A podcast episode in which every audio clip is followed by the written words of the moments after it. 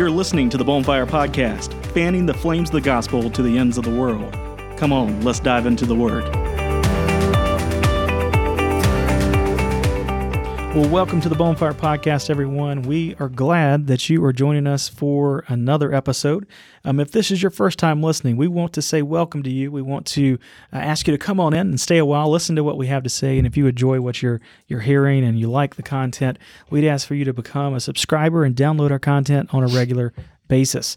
We produce content. Now it's a little bit more, hit or miss when we're producing content, but we try to about every other week produce content and release those on Sunday evenings at 8 p.m. Eastern Standard Time. And you can find our podcast pretty much on any of the podcast applications. That's Google, Spotify, Apple Podcasts, iHeartRadio, Pandora, you name it. We're there. Look for Bonfire Ministries and you'll find us there. You can also mosey on over to our Facebook page. We also have some information there about the ministry and you can hear episodes that are posted there. So if you haven't done so already, go over to Facebook, give us a like, gives us a thumbs up there. That'll help us get our videos out and our episodes out to further people. And as always, we want to encourage you to start a conversation with us. We'd love to hear from our listeners. Love to hear where you're listening from, maybe what you like and what you don't like about the podcast. So you can email us at bonfireministries@gmail.com. Again, that's bonfireministries@gmail.com. I encourage you, send us an email. It can just be a quick email just to say hi, and we'd love to hear from you and give you a shout out online. So, well, Dad, we're back. It's been a few weeks since we've released a new episode, but we're back in our study, Living Faith, our study through the book of James. And I'm excited to get in our topic today and kind of pick up where we left off here in chapter 1. Our first two episodes in this series, we were examining a living faith and how it perseveres both trials and temptations. And so if you haven't catch those two episodes, I'd encourage you to go back and listen to those. I think you'll find some really good information there. I know you and I were just talking before we got started, Dad, and when we recorded those, we said, well, if it didn't help anybody else, it helped us. Mm-hmm. That was something that we needed to hear, and so hopefully you'll find those to be a blessing. And on this episode, we're going to begin to go into the rest of chapter 1. We'll be picking up here at verse 19 and going through the end of the chapter, and we're going to be discussing the interaction between living faith and the word of truth.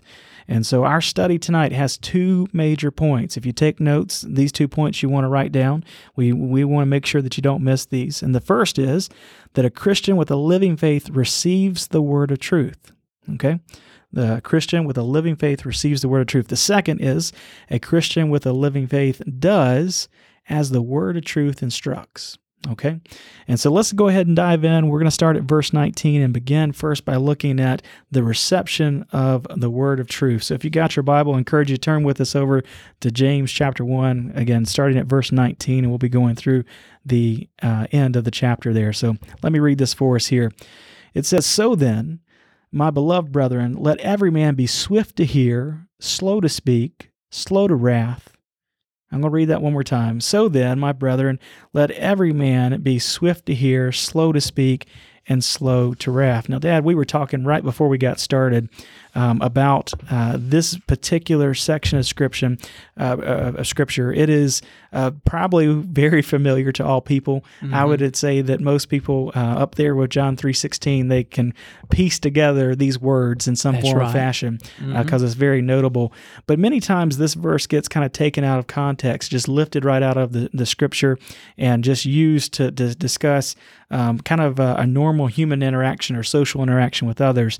But we want to make sure that we're drawing the contextual verses around it and making sure that we're interpreting this the right way. And this verse actually pertains to, again, receiving the word of truth. And we can understand that by going back and looking at verse 18 that we discussed last time. So let's read that together. It says, "Of his own will he brought forth by the word of truth." Okay, key words there, word of truth, "that we might be the first kinds of first fruits of his creatures." And then if you go to verse 21, you'll see there that is also going to talk about the implanted word, the word of truth. So this verse in between here, in the section of Scripture that we're talking about, is specifically about receiving the word of truth. And there's three things that I think James wants us to see here as we talk about receiving the word of truth. I want us to first look at the principle, and then we're going to look at the reason, and then ultimately we're going to look at the method before we move on and start talking about acting on what we hear from the word of truth. So starting with that principle, verse 19 gives us the principle, and that principle is that we should be swift to listen, slow to speak, and slow to wrath. Now, I think all of us have heard the old saying that God gave us two ears and one mouth to remind us that we should listen more than we talk. Mm-hmm. I think I even had an elementary school teacher there that I can remember. That was her go-to saying when the kids were being noisy in the class. She would remind everyone that you've got two ears and one mouth, and God wants us to listen more than we talk. And so I think James' message here in verse 19 is quite similar. Well, your grandmother used to tell your grandfather that all the time. She liked to talk. Okay. That may be where I've heard that as well. Yeah. And so again, a very familiar saying there, and that's really James' message, or similar message that we have here in verse 19. James issues a three-part principle for the reception of the word of truth. He says that we are quick to listen. And what does that mean? When I looked at that word in the original Greek text and everything, the word's actually translated quick. It means fast. But the phrase, when you say quick to listen, is not necessarily listening fast. It means that a Christian must concentrate their attention on what the word is saying, blocking out all other distractions and listening and focusing in on what the word of truth has to say. That's what it means to be quick to listen. James goes on to say that we must be slow to speak. That means as Christians, we must control our tongues. Too many times we argue with God's word.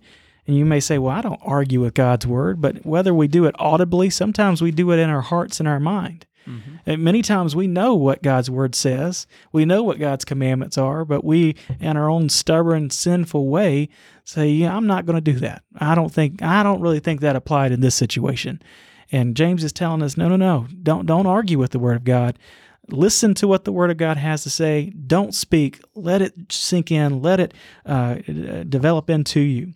I like what, the writer of Proverbs, where we get all wisdom from the Bible. Proverbs 10:19, it says, he that refraineth his lips is wise. Mm-hmm. I like that one, Dad. I'm oftentimes, my wife always tells me that I don't talk a lot. She likes to talk, and I don't like to talk.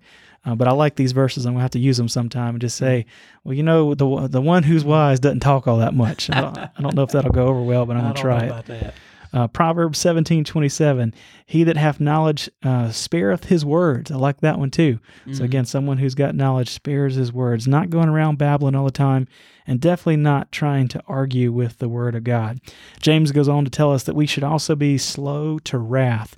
That means Christians must contain their anger. Now, I know a lot of people struggle with that from time to time. Even I've struggled with it. But that means that we should not get angry at God or his word. And you may say, well, again, I've never gotten angry at God. But again, it may not be an outburst of anger that you can see. But I've known people that have times they've taken issue with God.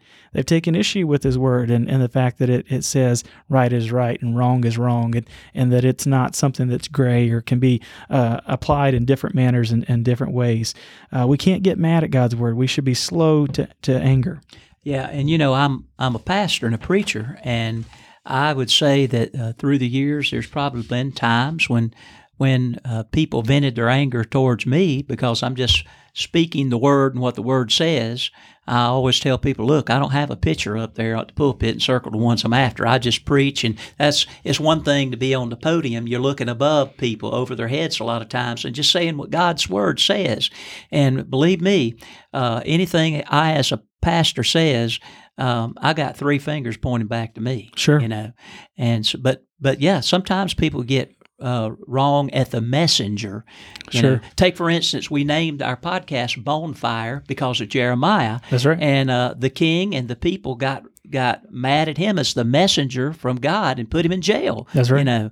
And he was actually thinking about, I don't know if I want to keep speaking. And then he said, Mo, it's like a fire in my bones. I got to. Yeah, I can't stop. I can't stop. Yeah, that's exactly right. I like another verse from Proverbs here. This is Proverbs 14:29. He that is slow to wrath is of great understanding, but he that is hasty of spirit exalteth in folly. So again, writer of Proverbs there telling us that those who are wise, they control their temper, they control their emotions, their anger, and don't let that take over.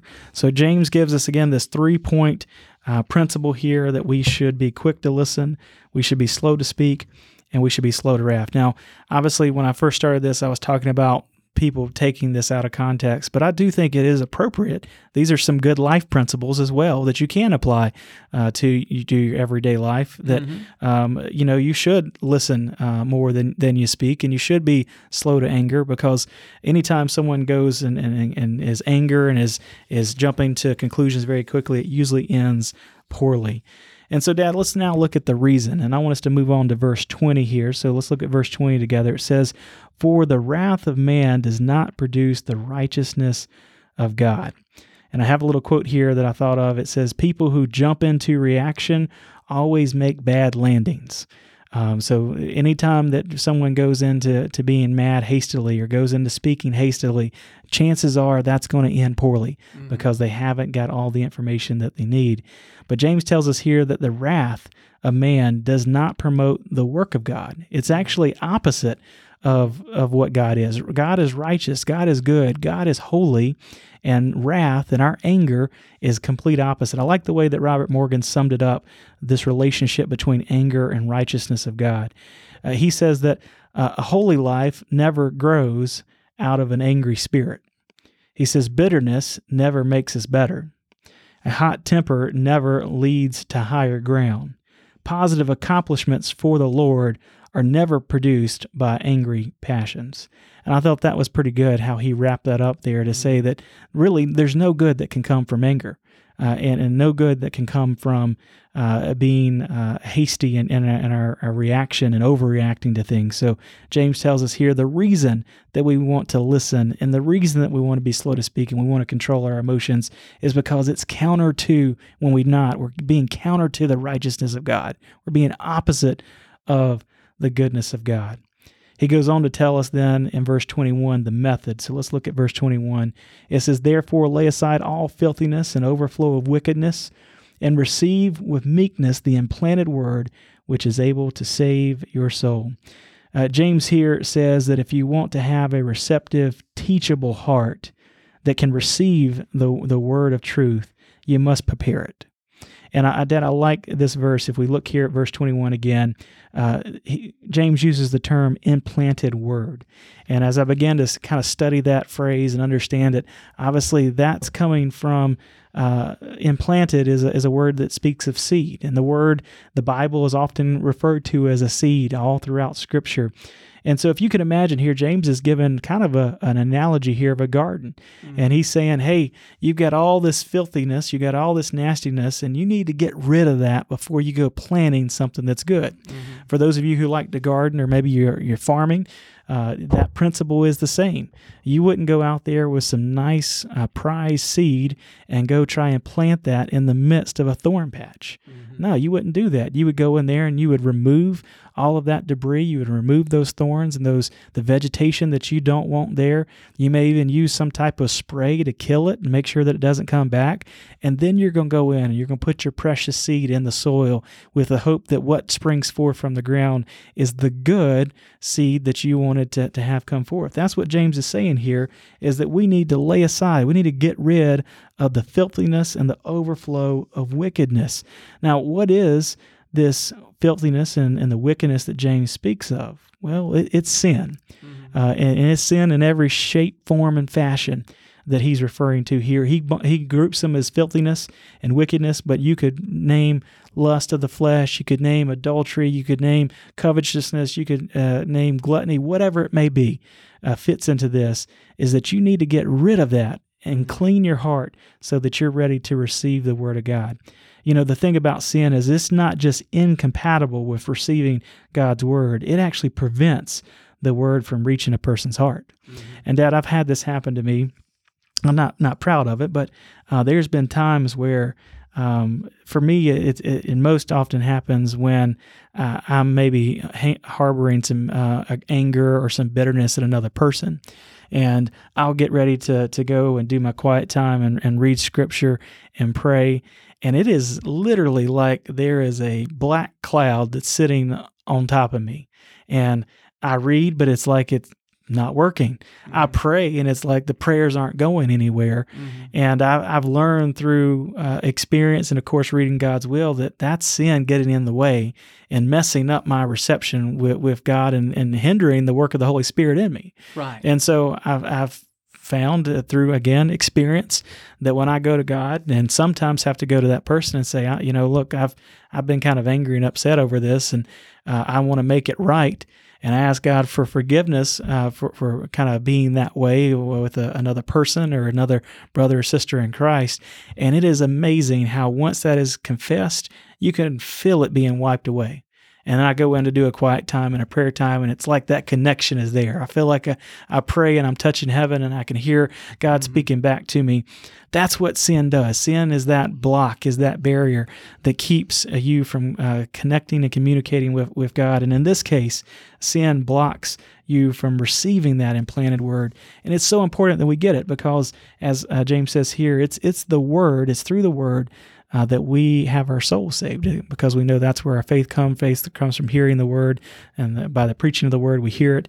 And so it's so important to hear God's word. Mm-hmm. It's so important to feast on it and have it planted and implanted inside of us, because it's from that we begin to have the Holy Spirit work through us, and we're able to accomplish God's will in our life. That's right. That's right. So, Dad, we've talked a good bit now about receiving God's word, but it's one thing to just hear and to receive it, but it's a whole other thing to take it to the next level and actually do what God tells us to do. And James has some instructions for us here. That's the hard part. That's right. Exactly right.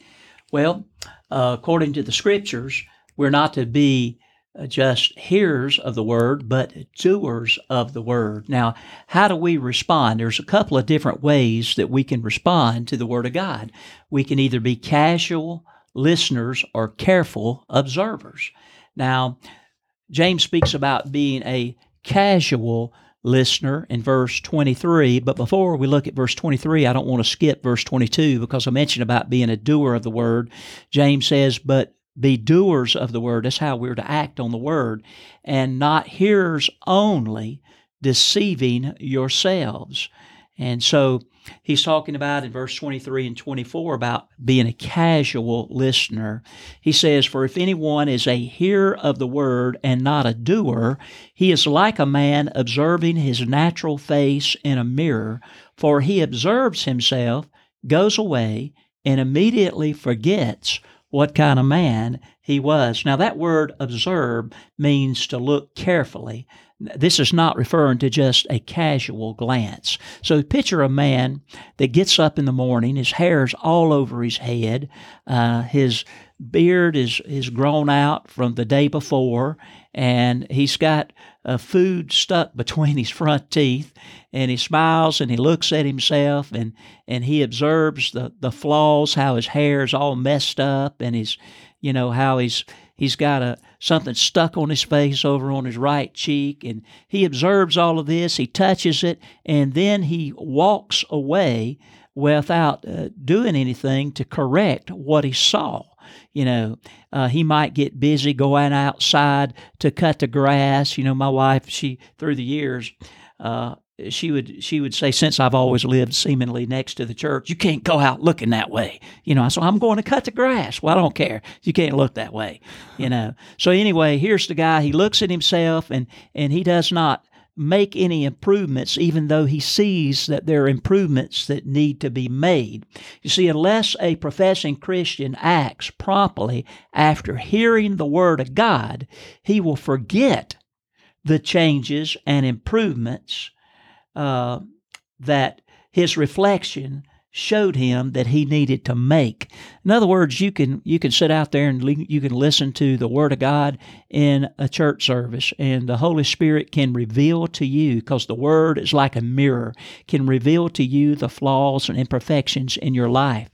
But when the invitation time comes if you stand back and you don't go and you don't pour your heart out to God and say, God, forgive me, and I'm going to get up and I'm going to get up off my knees and I'm going to go out this church today and I'm going to live a different kind of life. Well, the time you go out to eat dinner with your friends and your children want you to go out there and play in the yard with them, by the end of the day, what you've heard and what the Word of God has revealed to you has then escaped your mind. You know, that's being a casual listener. Now, James says we're not to be casual listeners. If the Word's going to do us any good, we need to be careful observers, and that's found in verse 25. He says, but he who looks into the perfect law of liberty. Now, the Scripture in the Old Testament and the New Testament is oftentimes referred to as the law. And, of course, we know that the Ten Commandments and there's other laws in the Old Testament, but the moral law is throughout the Bible. And it is the perfect law. And it's the perfect law of liberty. You know, genuine freedom from sin is what liberty's talking about. As the Holy Spirit applies the principle of Scriptures to believers' hearts, they are freed from sin's bondage and enabled to obey God. He says, but he who looks into the perfect law of liberty and continues in it, and is not a forgetful hearer, but a doer of the work, this one will be blessed in what he does. So how can we respond to the Word of God? Well, you can be a casual listener. You can hear the Word, and it can go in one ear and basically come out the other and not allow the Word of God to stick and to transform your life. Or you can be a careful observer, and you can do what the Word of God lays on your heart you need to do. Now, there are many Christians today who refuse to look into the perfect law of liberty. They don't even like reading their Bible because they do not want to face the truth about their lives. They would rather live in deception than to know the truth about themselves. They're like the African princess that George Sweeting tells about in one of his books. She lived in the heart of the uncivilized jungle, and for years this chieftain's daughter had been told by all that she was the most beautiful woman in the entire tribe. Although she had no mirror to view herself, she had been convinced of her unparalleled beauty. Well, one day, when an exploring party traveled through that part of Africa, the princess was given a mirror as a gift. For the first time in her life, she was able to see her own reflection. Her immediate reaction was to smash the mirror on the nearest rock. Why? Because for the first time in her life, she knew the truth. What other people had told her all those years was of little importance. What she had believed about herself made no difference. She saw for the first time that her beauty was not genuine. Folks, you need to be not just a casual listener, but you need to be someone that is a careful observer. Now, talking about being a doer of the Word, Chuck Swindoll in his book, Improving Your Serve, gave a great illustration related to this logic. He wrote, let's pretend that you work for me. In fact, you're my executive assistant in a company that is growing rapidly. I am the owner, and I'm interested in expanding overseas. To pull this off, I make plans to travel abroad and stay there until a new branch office gets established.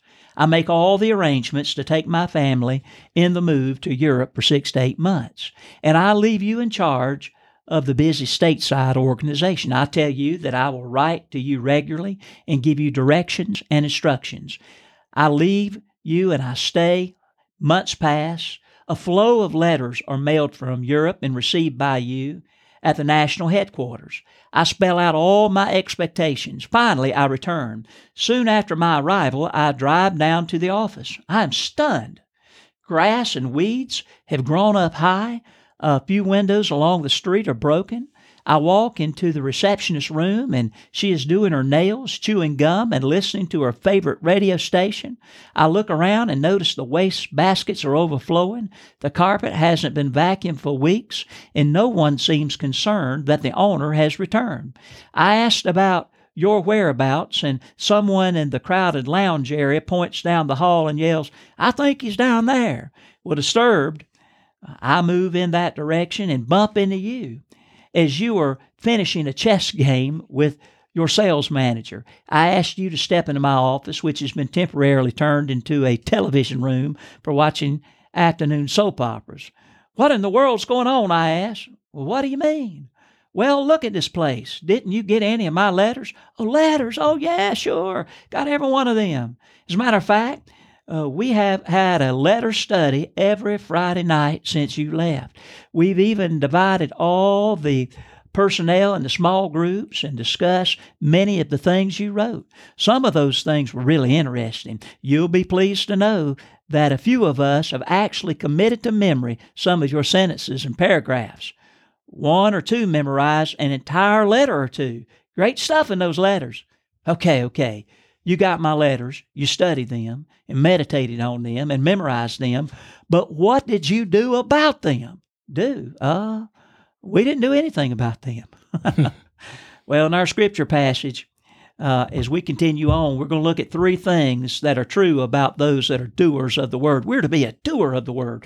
Now, a doer of the Word, according to James and the rest of this chapter, is going to have a controlled tongue, a compassionate heart, and a clean life.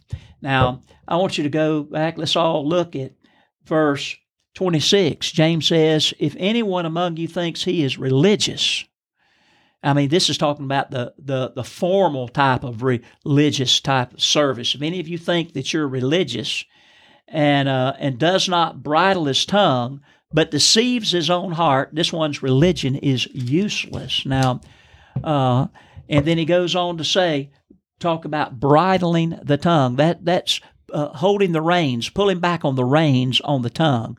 And I'll tell you what, it's easier said than is done. Now, to control the tongue means several things, and we're going to put more emphasis on this when we get over chapter 3. Yeah, chapter 3. In my Bible, it's under the heading "The Untamable Tongue," which is a great subtitle there. Right, that's right. Well, to control the tongue means to avoid gossip.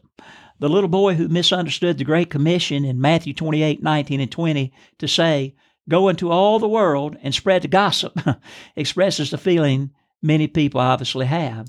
You've heard the song, "I Love to Tell the Story." Well, I'd like to share with you the revised version of "I Love to Tell the Story," the hymn.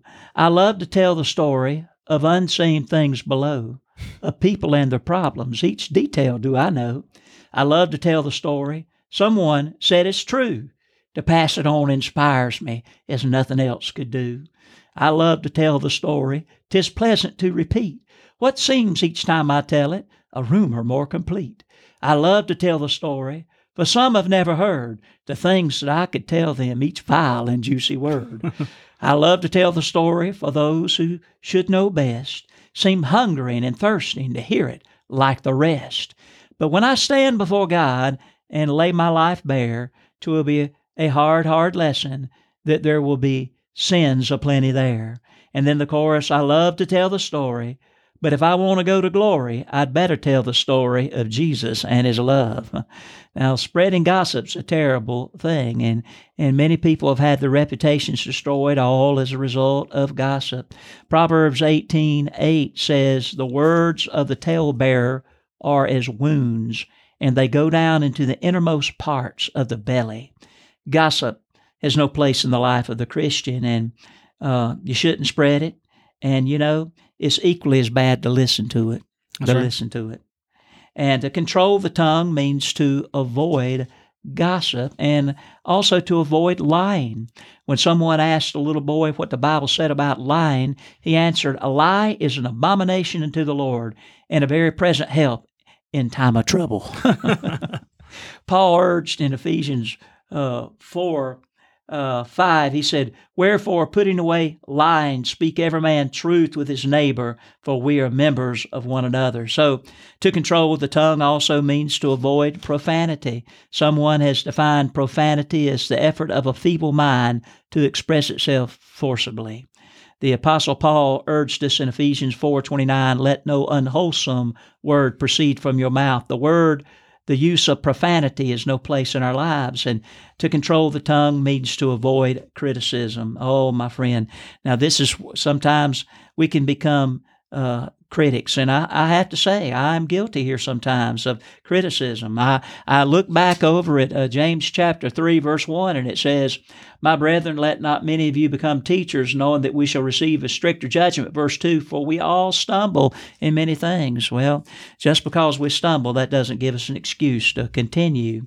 Now, we have too much 3D talk today, talk that is discouraging, disparaging, and downgrading. And we need to try to look for the best in people. And before we hand out criticism, we need to ask three questions. And I tell you what, we need to memorize this. I've known it before, but I easily forget it. Is it necessary? Is it truthful? Sometimes we can pass that test, but is it kind? Our words should be marked by good sense, good character, and good will. Now, James does not mean that those that sometimes fall in sin have a worthless religion, for all of us are guilty at times. He goes on, listen to verse 26. "If any one among you thinks he's religious and does not bridle his tongue, but deceives his own heart, this one's religion is useless." Well, what James is saying is that if anyone's tongue is habitually unbridled, though his church attendance is impeccable, his Bible knowledge envied, his prayers many, his tithes exemplary, and though he considers himself religious, he deceives himself and his religion is worthless. True religion controls the tongue. Now, boy, that's convicting, folks. Once while John Wesley was preaching, he noticed a lady in the audience who was known for her critical attitude. All through the service, she sat and stared at his new tie. When the meeting ended, she came up to him and said very sharply, "Mr. Wesley, the strings on your bow tie are much too long. It's an offense to me." To this, Wesley asked if any of the ladies present happened to have a pair of scissors in their purse. And when the scissors were handed to him, he gave them to his critic and asked her to trim the streamers to her liking. After she clipped them off near the collar, he said, "Are you sure they're all right now?" "Oh, yes, that's much better." Then Wesley said, "Well, let me have those shears for a moment. I am sure you wouldn't mind if I gave you a bit of correction. I must tell you, madam, that your tongue is an offense to me. It's too long. Please stick it out. I'd like to take some off." On another occasion, someone said to Wesley, "My talent is to speak my mind." Wesley replied, "Well, that's one talent. God wouldn't care a bit if you buried." Yeah, controlling the tongue, that's something that we've got to do. Well, second, if we're going to be a doer of the word, besides controlling the tongue, we've got to have a compassionate heart. Listen to verse 27. James said, "Pure and undefiled religion before God and the Father is this, to visit orphans and widows in their trouble." Now, orphans and widows were the most helpless people in Jewish society. During the first century, the social conditions were very hard on people, for there were no agencies to protect them. Their only help was found among their brothers and sisters in Christ. Well, Old Testament law demanded that they be cared for by God's people. Well, the Lord Jesus went so far as to equate his followers' treatment of the distressed with their treatment of him. As a matter of fact, I want you to listen to Matthew 25, verses 35 through 40. Jesus said, "For I was hungry, and you gave me food. I was thirsty, and you gave me drink. I was a stranger, and you took me in. I was naked, and you clothed me. I was sick, and you visited me. I was in prison, and you came to me." Then the righteous will answer him, saying, "Lord, when did we see you hungry and feed you, or thirsty and give you drink? When did we see you a stranger and take you in, or naked and clothe you? Or when did we see you sick or in prison and come to you?"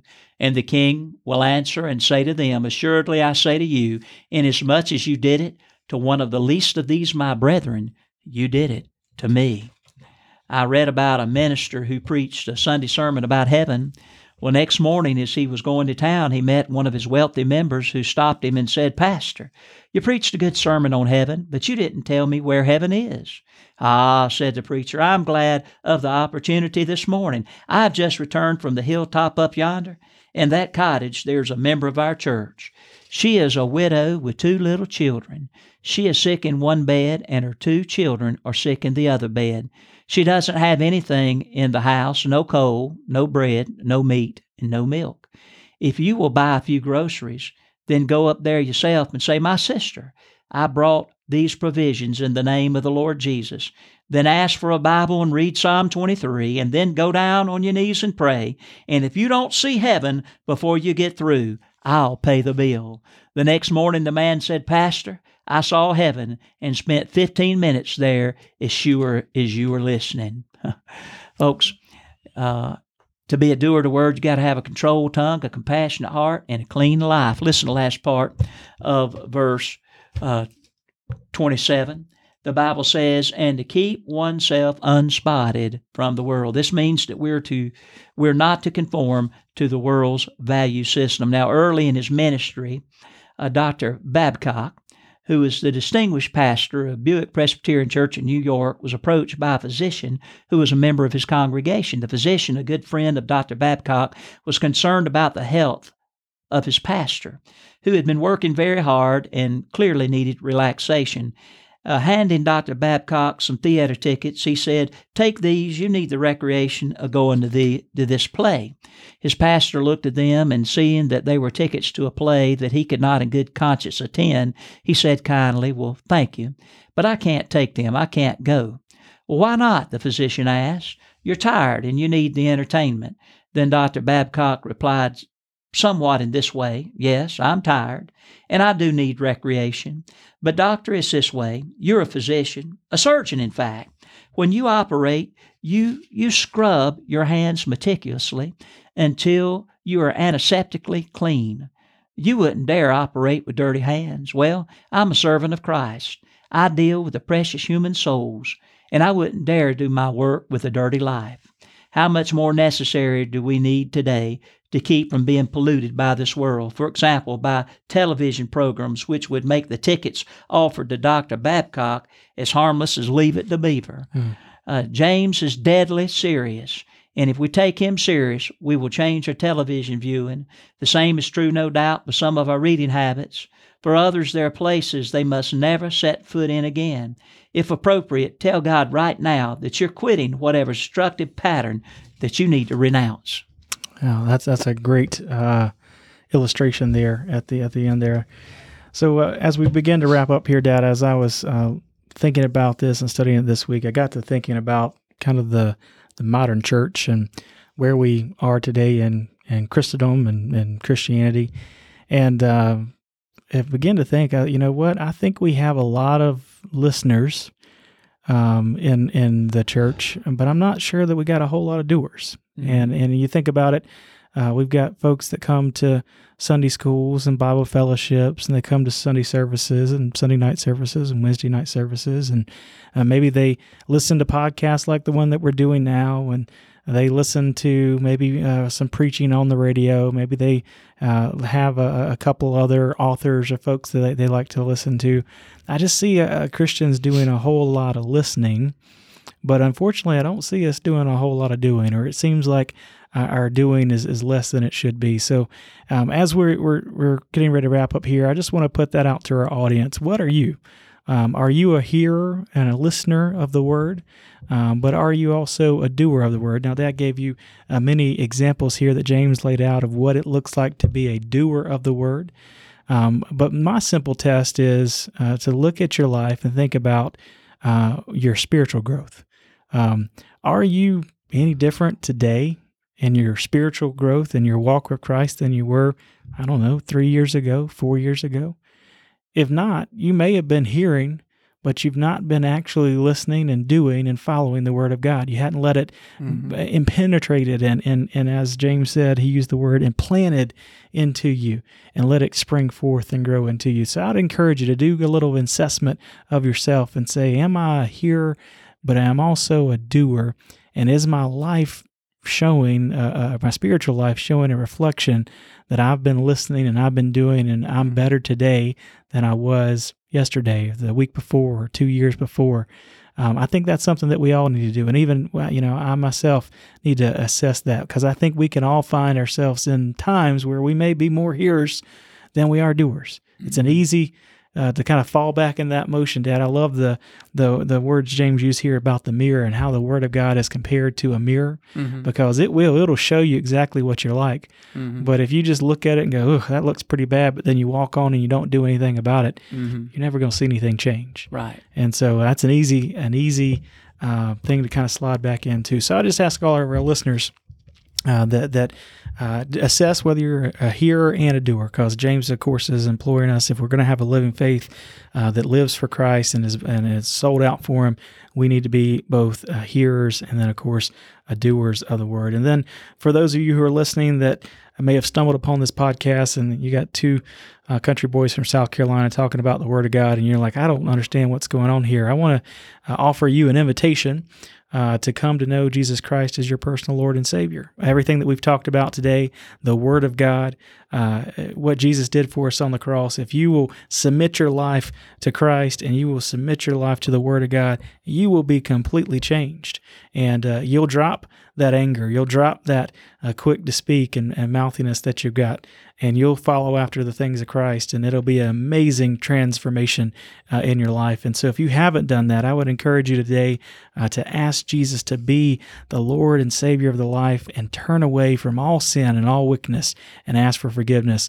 And the Bible says that Jesus will be just, and He will be there to forgive you of those sins. If you'd like more information on how you can become a Christian, I would encourage you to reach out to us. You can email us at bonfireministries@gmail.com, and get in touch with us, and we will do whatever we can to have a conversation with you and help share with you how you can become a Christian today if you need that help. And maybe you already know, you just haven't made the decision. Make today the day that you make that decision. There's no better day to decide to follow Jesus than it is today.